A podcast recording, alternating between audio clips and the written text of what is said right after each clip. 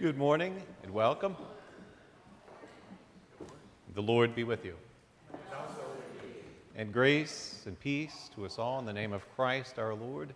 We gather and worship on the Lord's day, remembering the presence of the living Christ, the one who has conquered death, raised from the dead, and is with us now and always. It is a joy to be with you and to share in this time of worship, especially those guests who may be with us. You bless us with your presence. We pray this is a blessed time for us all as we worship God together. And as we gather and prepare for worship, I'll just remind you we find some registration pads in our pews. It's just of help to have us know that you have worshiped with us here this morning at First Church, and for that we are grateful. As we prepare for worship, we are also mindful of opportunities for fellowship and service which are before us.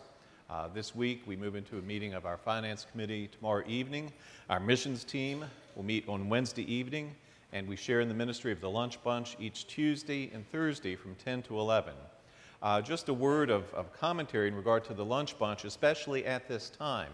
We know that a week ago, our neighbors who reside in this local apartment complex uh, that is overseen by Piedmont Community Services, well, they suffered a terrible fire. Many of these residents displaced and are now in relief efforts. So, we have spoken with Piedmont Community Services and have agreed for the next three weeks to provide meals by way of our lunch bunch ministry each Tuesday and Thursday morning. This means there will be about 40 extra meals prepared for residents of these apartment complexes. It also means we could use some more volunteer help. So we invite you to arrive on Tuesday or Thursday mornings for the next three weeks in particular. Uh, this ministry operates out of the church fellowship hall. The residents will not be coming here to eat uh, simply because there are no means of transportation, but someone from Piedmont Community Services will come and will pick up the meals to take to the displaced residents. So again, I invite you to share in this ministry. If you'd like to arrive around 9:30 to help prepare these meals, that would be of great blessing. God calls us to be in service to our neighbors. Opportunity to do this is before us, and you uh, thank you for all who make this ministry happen, and thank you for your response to God's call to share in this ministry with our neighbors. Also, we, during this time of worship, we're excited. There will be opportunity following the Old Testament lesson to hear from Megan Mitchell and those who are a part of the Small Hands Big Mission Ministry last week. So we're grateful that will be a time of our worship again following our Old Testament lesson. And uh, grateful to be able to share the word that, that is before us. Kind of love that Vegas theme, hoping we could get Wayne Newton with us this morning. Didn't happen, uh, but we'll hope for a future date. Uh, but it is a reminder that, that Jesus is, begins his ministry, his hometown in Nazareth, and it does not go so smoothly. Uh, a word is there for us. And I remind you that we share in the Vacation Bible School beginning next Monday, July 16th. All week we'll be sharing in that exciting ministry Vacation Bible School. And as a way to keep that before us, Greg, I'll invite you to share a promotional video.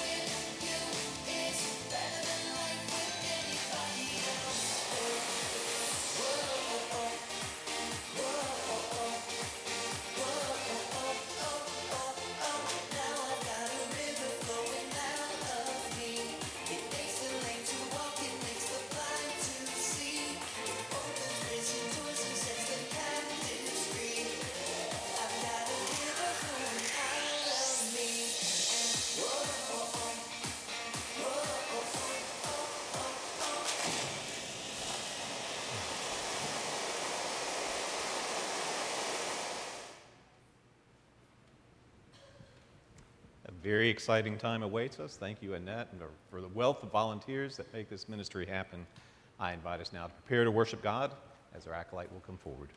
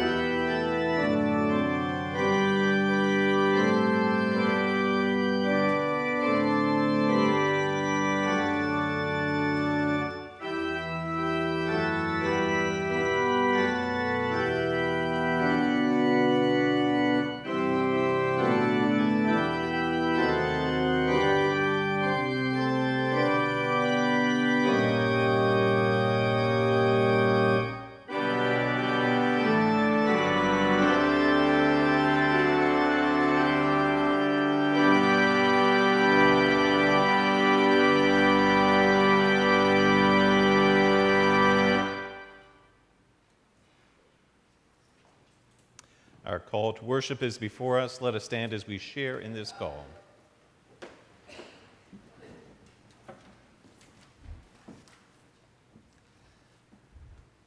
Come to Christ, that living stone, rejected by the world, but in God's sight chosen and precious.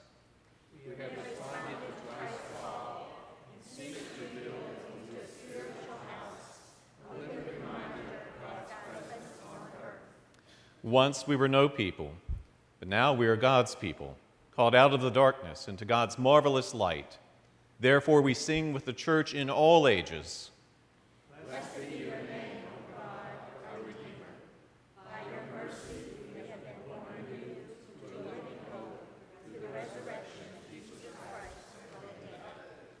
Praise God with joyful, joyful, we adore thee.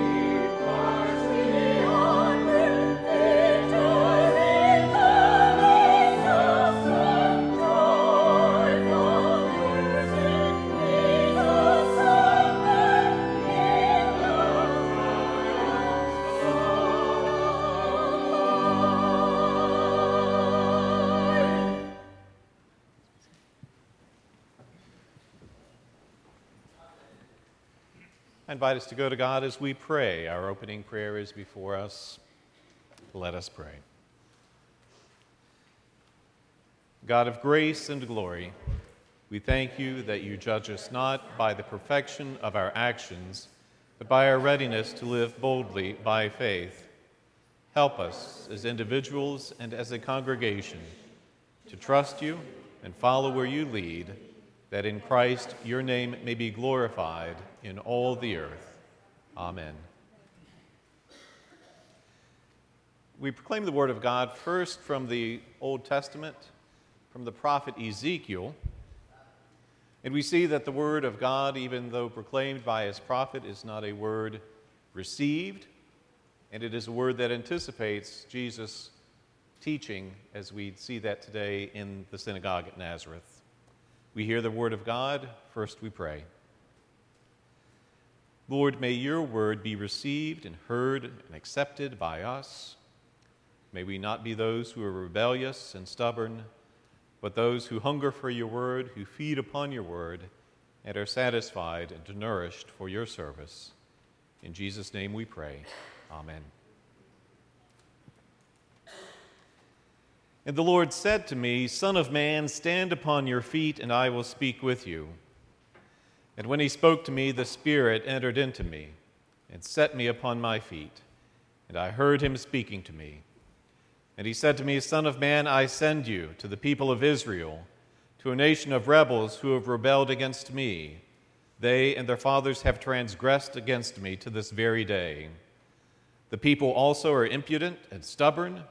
I send you to them, and you shall say to them, Thus says the Lord God and whether they hear or refuse to hear, for they are a rebellious house, they will know that there has been a prophet among them. And you, Son of Man, be not afraid of them, nor be afraid of their words, though briars and thorns are with you, and you sit upon scorpions. Be not afraid of their words, nor be dismayed at their looks, for they are a rebellious house. And you shall speak my words to them, whether they hear or refuse to hear, for they are a rebellious house. This is the word of our Lord. And Megan, we welcome you. And we look forward to your witness of small hands and big mission that took place last weekend.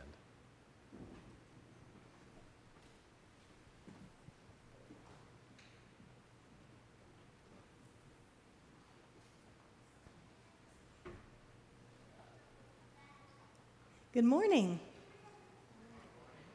Last weekend, last um, Friday and Saturday, we got together for a mission event called Small Hands, Big Mission. You're welcome to join us too. And we had a 24 hour mini mission with our older children, our fourth through seventh graders. And we had 11 children and seven adults that were with us for the 24 hours. Uh, four of our kids up here today joined us this weekend. And so, what we did is we got together and had pizza and cookies and played games, and we had worship and three different mission experiences during our 24 hours. The first one was on Friday night. Who knows what we did as our mission experience on Friday night?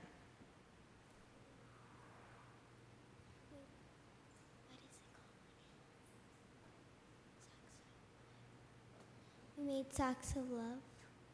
We made socks of love, and they are hygiene kits.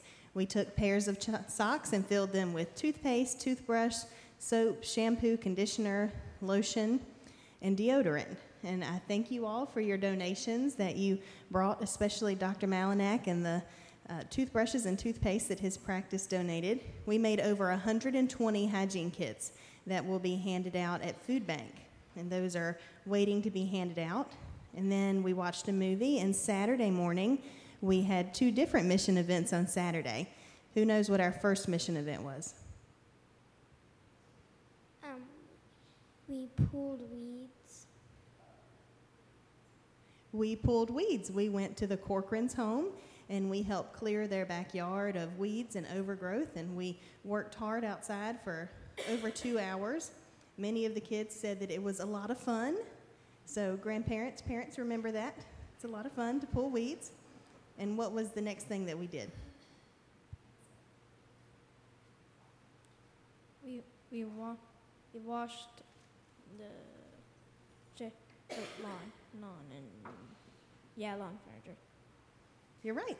We washed the lawn furniture at the Elkins home, and we scrubbed down their deck furniture that we had. And what did we do after that? Had a water fight with. We had a water fight at the Elkins home that Laura provided, so that was lots of fun. We got wet and dried off and came back and had lunch. We want to thank the ladies from Circle of Psalms for preparing our lunch for us and having it waiting. That was wonderful.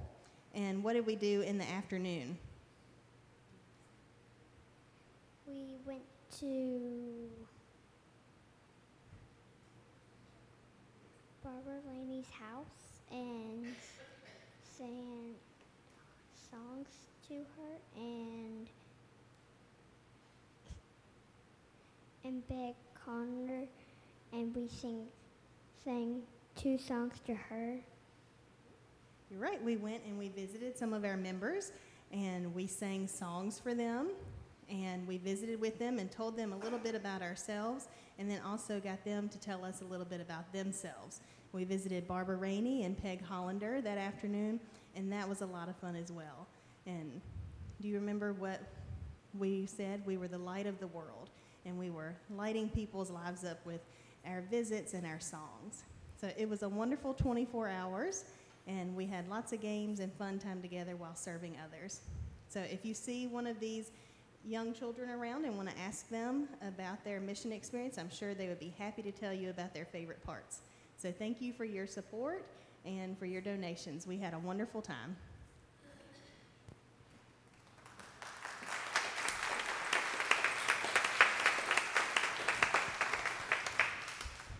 Amen. We are grateful for the witness of our children. We thank you, Megan, uh, and, and adults for your leadership, and thank you for your support of this wonderful ministry. And we look forward to.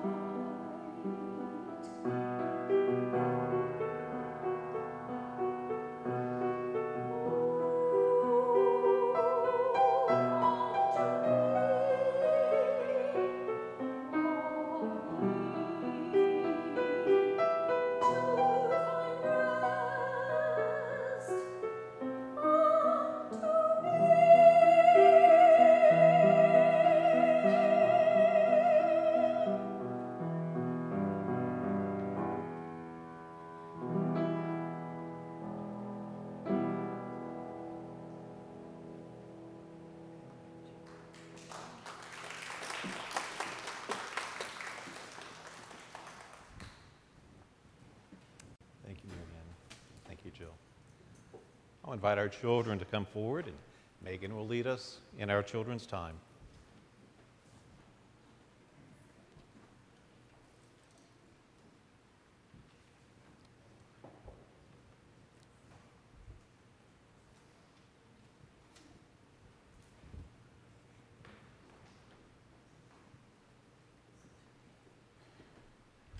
Good morning. Can you see me from here? Well, I'm going to ask you to do something really big for me. It's hard, okay? I need you to give me your biggest smile. Can you give me your biggest smile? Come on, Ryder. I know you've got a big smile in there. I've seen it before. Good. Awesome. Look at those teeth or missing teeth. Yeah. Very good. Here's my biggest one kind of your mouth opens sometimes when you give big smiles.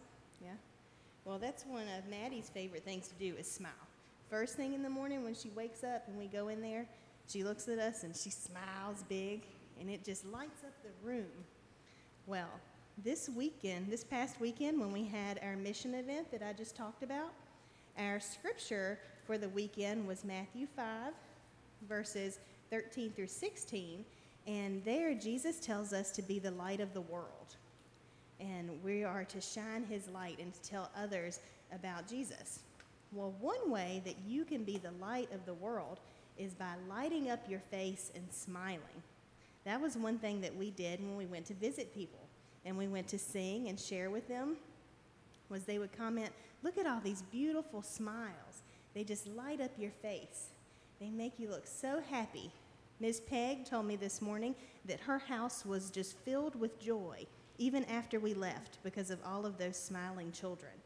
So, one way that you can be the light of the world and share Jesus with others is by sharing those beautiful smiles that you just showed me because they light up your face and they can light up somebody else's day. So, somebody you know may have had a bad day or scraped their knee or are just having a rough time well, you can be a friend and share with them your beautiful smile, and that can cheer them up.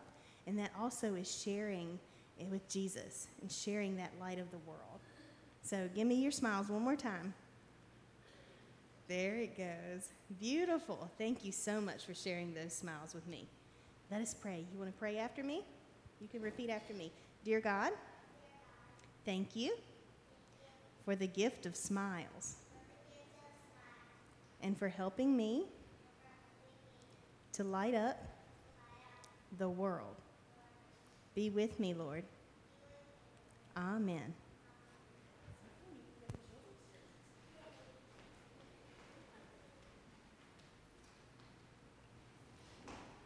Thank you, Megan and children. I invite us to stand. We sing Tis So Sweet, Trust in Jesus.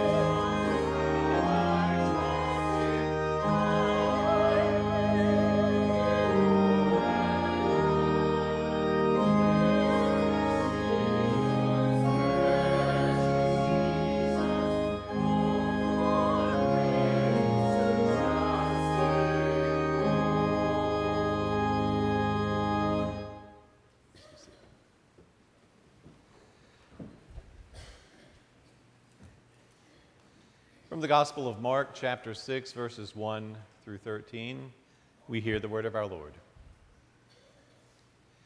Jesus went away from there and came to his own country, and his disciples followed him. And on the Sabbath he began to teach in the synagogue. And many who heard him were astonished, saying, Where did this man get all this? What is the wisdom given to him? What mighty works are wrought by his hands? Is not this the carpenter, the son of Mary, and brother of James, and Joseph, and Judas, and Simon? And are not his sisters here with us? And they took offense at him. And Jesus said to them, A prophet is not without honor except in his own country, and among his own kin, and in his own house. And he could do no mighty work there, except that he laid his hands upon a few sick people and healed them and he marveled because of their unbelief. And he went about among the villages teaching. And he called to him the twelve and began to send them out two by two, and he gave them authority over the unclean spirits. He charged them to take nothing for their journey except a staff, no bread, no bag, no money in their belts, but to wear sandals and not put on two tunics. And he said to them, where you enter a house, stay there until you leave the house. And if any place will not receive you, and they refuse to hear you, when you leave, shake off the dust that is on your feet for a testimony against them. So they went out and preached that men should repent. And they cast out many demons, and anointed with oil many that were sick, and healed them. This is the word of our Lord. Well, earlier in my ministry, I served as associate pastor of a church in Richmond. While serving there, one of my responsibilities was, was that of helping coordinate a church bus trip to Washington, D.C. The purpose of this trip was to visit the Holocaust Museum, which had just recently opened. Well, that sounds easy enough to coordinate, right? Well, I was happy to be a part of the planning efforts for this trip. I looked forward to visiting this museum, to working with church members to make the trip happen, to share with them in what I was sure would be a powerful experience. So, at our first planning meeting, we began to address obvious concerns regarding this trip. For example, what dates would we consider? What bus companies would we talk with? Making note of such details, comprising a checklist to chart our progress as we planned this trip, we also realized we needed to publicize this trip with various media. We need, needed to decide what we would charge each person for making the trip. We needed to decide what time we would leave Richmond, what time we would return to Richmond. Again, basic stuff upon which we needed to decide if we were to make this trip. But at some point in these meetings, I'm not sure at what point and not sure why, it seems we began to stray from the purpose of these meetings, began to lose focus as to why we were meeting. What I mean is that we began to give great energy to secondary concerns, forgetting the basics needed to make the trip happen. For example, we spent considerable time speaking of drinks and snacks for this bus ride, as if we were driving to California instead of driving two hours up to D.C. We gave lengthy conversation to the matter of entertainment during the trip. Did we want to show movies on the bus? Did we want to play certain music? Also, well, are there other places we wish to see while we're in the nation's capital? Was there material we should ask persons to read in preparation for the trip? Should everyone making this trip meet together ahead of time, get to know each other? Well, what about seating arrangements? Who assigns seating? Well, I was appointed to another church as the trip was being planned. And for all I know, these plans may still be taking place. Well, while we may smile as we recognize how we can complicate the simplest of matters, how we can stray from the issue at hand, it's really not a laughing matter when our efforts within the church do not succeed. Especially when our efforts are in pursuit of something more life changing, more important than a bus trip. We remember, don't we, that time we worked faithfully to prepare the Sunday school lesson. We stayed up late. We sacrificed time with family. We denied ourselves opportunities for enjoyment. We prayed. Because this is what we believed we were called to do, because we wanted this small group lesson to go well. Sunday morning arrives. We did not sleep well. We arrived at the church early, made sure we had time to set up the classroom, to set it up for the two or three people who straggled in, one of whom fell asleep and snored lightly during the lesson. Do we recall the time we volunteered to host the youth for a cookout? So we set up games in the backyard, bought new lawn furniture, bought hamburgers, hot dogs, plenty of dessert, all of which meant there was plenty to take home for the brother and sister who showed up. Then there was the new idea for ministry you are convinced God placed upon your heart. It's a ministry of outreach to the community so you research, you study, you pray. You talk with your pastor, with leadership in the church.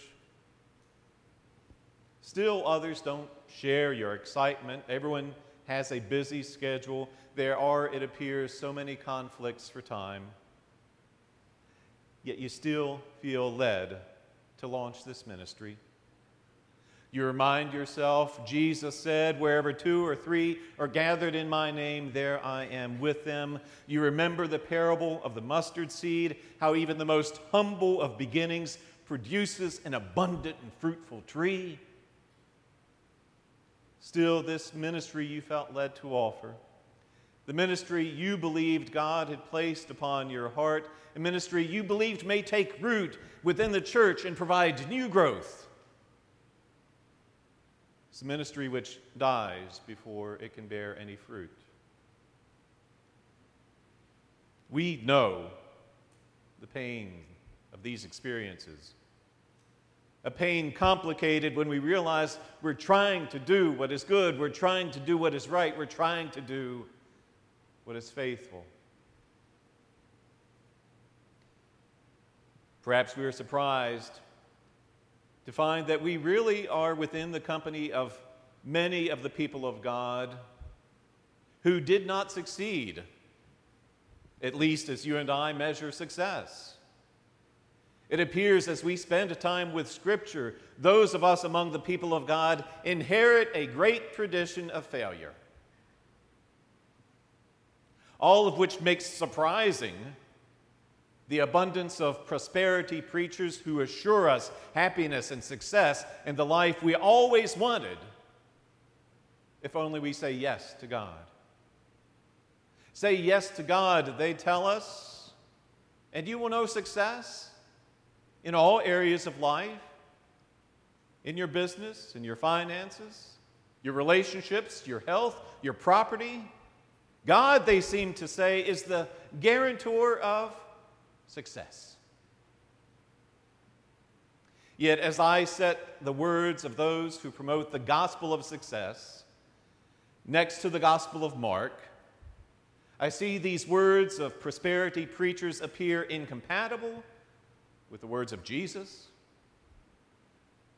According to the gospel of Mark, Jesus teaches at the synagogue in his hometown. Now we read of this occasion we think this should be a point of pride for all involved. For Jesus, in that he has opportunity to teach among those with whom he was raised, to share the faith with those with whom he has history. Pride for those in his hometown. Here is opportunity for family, friends, neighbors to burst with pride at the ministry of Jesus. Should we not expect members of this community to smile at all Jesus says and does? Should we not expect them to point with pride at Jesus, to elbow one another as they recall stories from his youth, how they remember incidents from his life that brought him to this proud moment? I mean, isn't that how it works? Perhaps you have had occasion to return to the church of your youth, to share in a homecoming service. Perhaps at some point in your life you preached for a youth service or on Laity Sunday. I have had occasion to return to my home church to preach. Uh, they couldn't find anyone else. To preach at a homecoming service for a former church. I was welcomed graciously, was grateful for occasion to share a wonderful meal, blessed memories, and as far as I know, no one took offense at me. Yet we notice, even in his hometown, amongst those who knew him and whom he knew, there are those who take offense at Jesus. Not only this, the Gospel of Mark tells us Jesus could do no mighty work there except lay his hands upon a few people and heal them. Jesus marveled at these people because of their unbelief. Jesus then commissions his disciples for the work they are to do for the sake of the gospel. As part of his commissioning, Jesus tells his disciples to take only what is needed for their work. And he also tells them if any place will not receive you, and they refuse to hear you, when you leave, shake off the dust that is on your feet for a testimony against them. Why do you think Jesus spoke to his disciples those words? You know why as well as I do. Because he knew that those who follow him would be rejected as he was rejected. The writer of the Gospel of Mark is bearing witness to the experience of the early church, telling of those who were, were refused and who were rejected by those with whom they shared the good news. That is to say, those who follow Jesus will be treated much like Jesus. They will be rejected, they will be refused, just like Jesus. Now, I don't know about you, but there is that part of me, somewhat surprised that the writer of the Gospel of Mark tells us this. That he tells us that Jesus, of all persons, was a person who did not succeed at all things and in all times. I mean, if Jesus doesn't succeed, who amongst us can succeed? Well, we heard from God's prophet Ezekiel heard of how Ezekiel, though he was speaking the word of God, was speaking to a people who would not listen. Read of God's words proclaimed by other prophets, most notably the prophet Jeremiah, and see that even this life saving word is a word the people of God are given the freedom to refuse just as his people are free to refuse his own son. Don't be surprised, says Jesus. As they treat me, so they will treat you. Being my disciple is not a guarantee of success, no matter what certain preachers tell you. Now, lest we are inclined to believe otherwise, let's have a conversation with a follower of Jesus named Paul. Paul, we may know, wrote a great body of letters found in the New Testament. This same Paul once persecuted the early church, encountered the resurrected Christ in the midst of his persecution, only to become a champion of the one he had tried to destroy. We read the letters of Paul.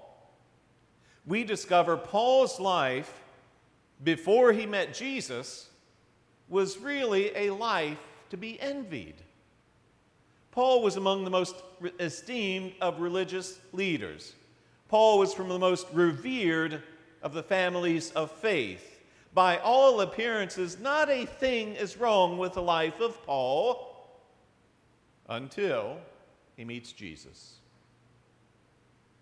For it's not until he meets Jesus that Paul knows what it's like to be rejected, to be persecuted. It's not until he gives himself for the gospel of Christ that Paul knows what it's like to be refused and persecuted in chains in jail.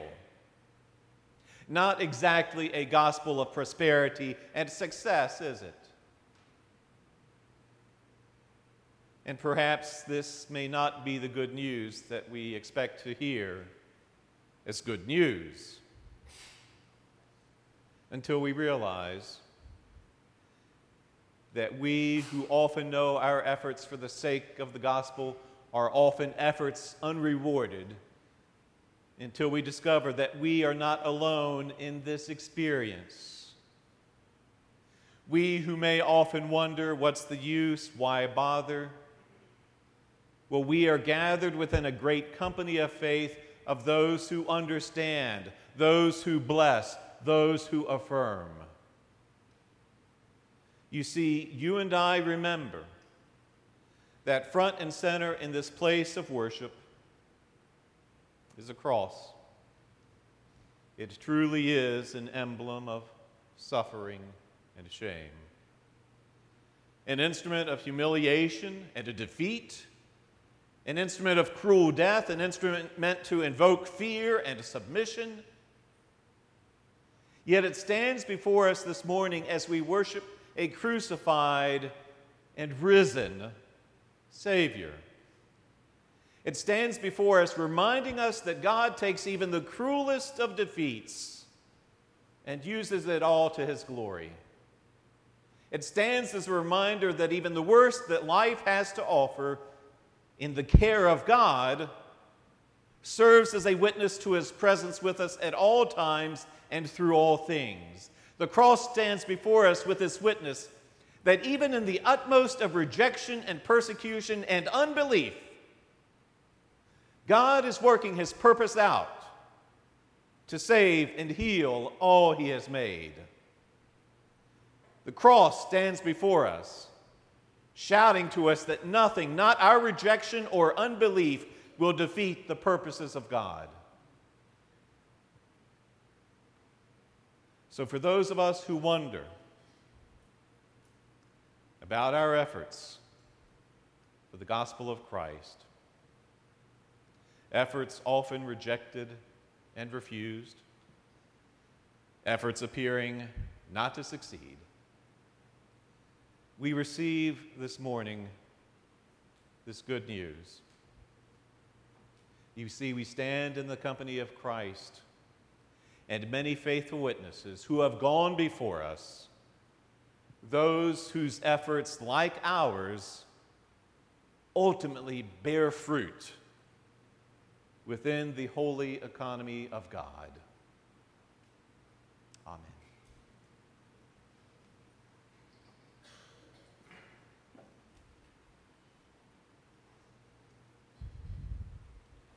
Let us stand and respond to the word as we affirm our faith with an affirmation from Scripture from 1 Timothy. It's number 889.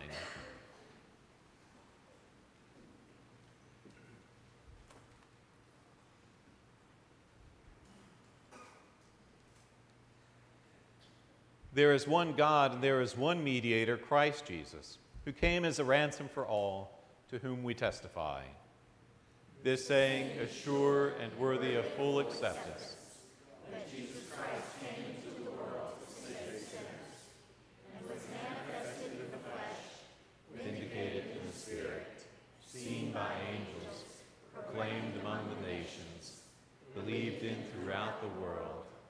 taken up in glory. Great indeed is the mystery of the gospel. Amen. As we stand, we welcome one another as we pass the peace of Christ.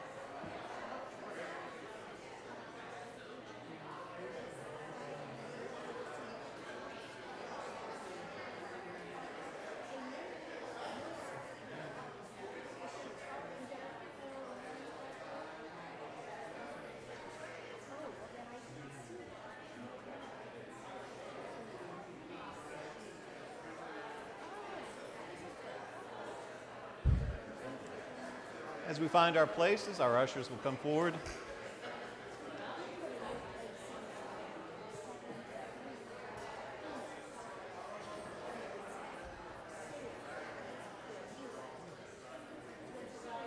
it is.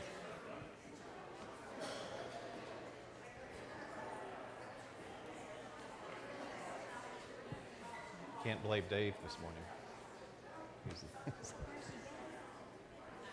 I'll invite our ushers to come forward as we worship God with his tithes and our offerings.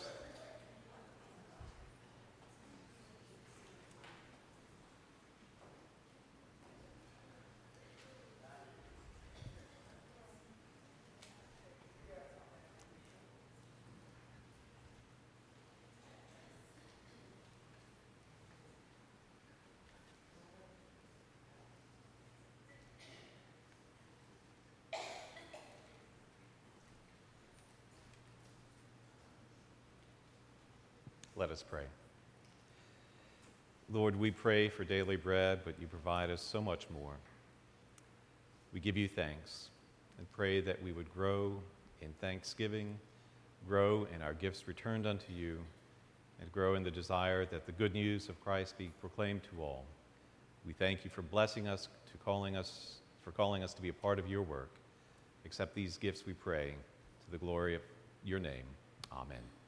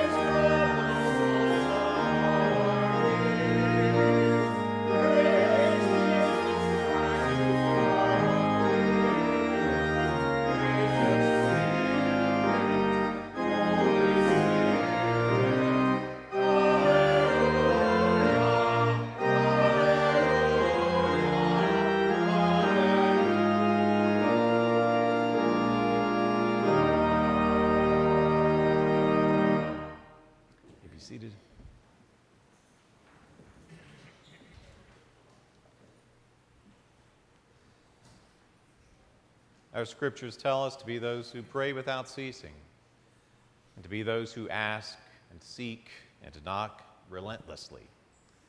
So we go to God in prayer, praying uh, as a pattern we know is the prayers of the people. It is a responsive time of prayer, a time in which I will speak various petitions and conclude each of these petitions with the words, Lord, in your mercy.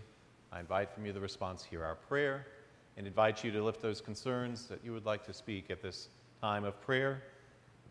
And then we conclude our time of prayer with the words Christ taught us. Let us pray.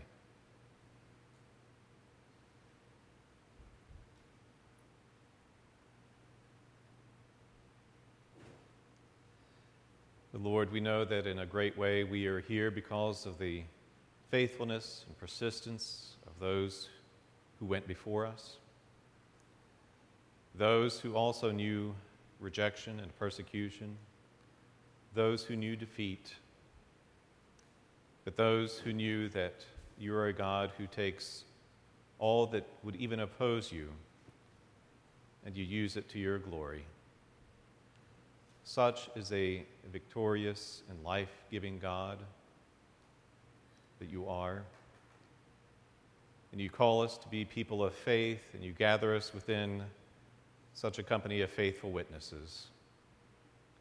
And our prayer, Lord, is that we likewise would persist in faith, that we would be those who grow in faith, those who grow in obedience we pray as well that we would be those who know that you work through our efforts and that you accomplish your purpose to heal and save all you have made. Lord, in your mercy, and hear us, Lord, as we pray for the people of this congregation. Lord, in your mercy,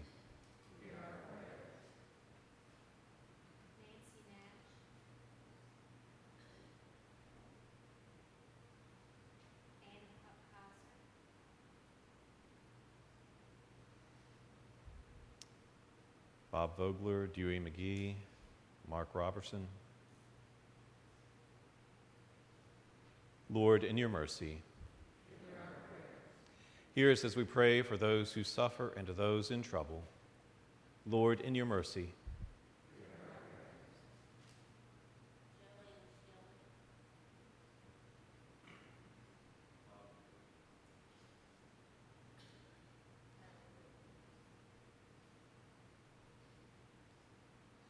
Lord, in your mercy. Lord, hear us as we pray for the concerns of this community. Lord, in your mercy.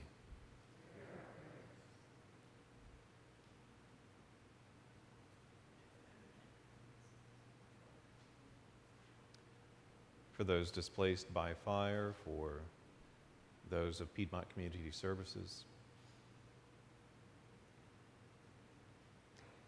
Lord, in your mercy. Lord, hear us as we pray for the world, its peoples, and its leaders. Lord, in your mercy.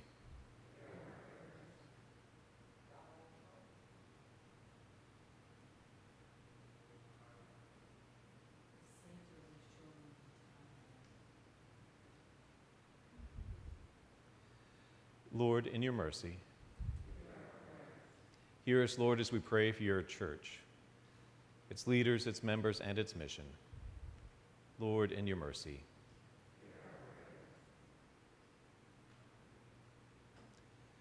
For Bishop Lewis, Janine Howard, Ministries of First Church.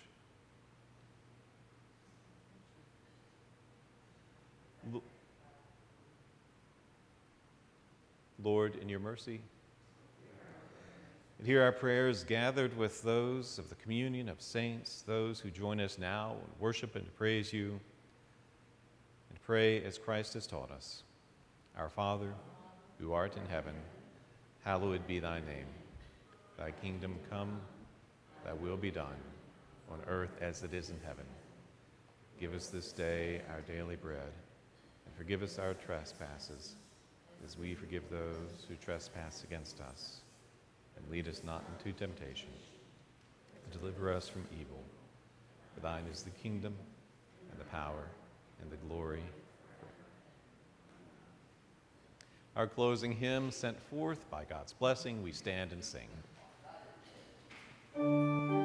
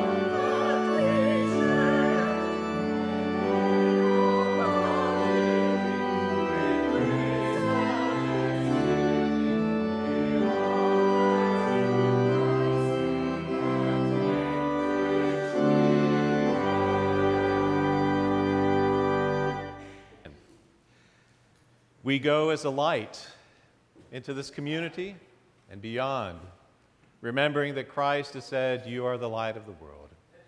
And we go as those who have heard again the words of Christ and the assurance that He goes with us now and always. So we go in peace. In the name of God the Father, God the Son, and God the Holy Spirit. Amen.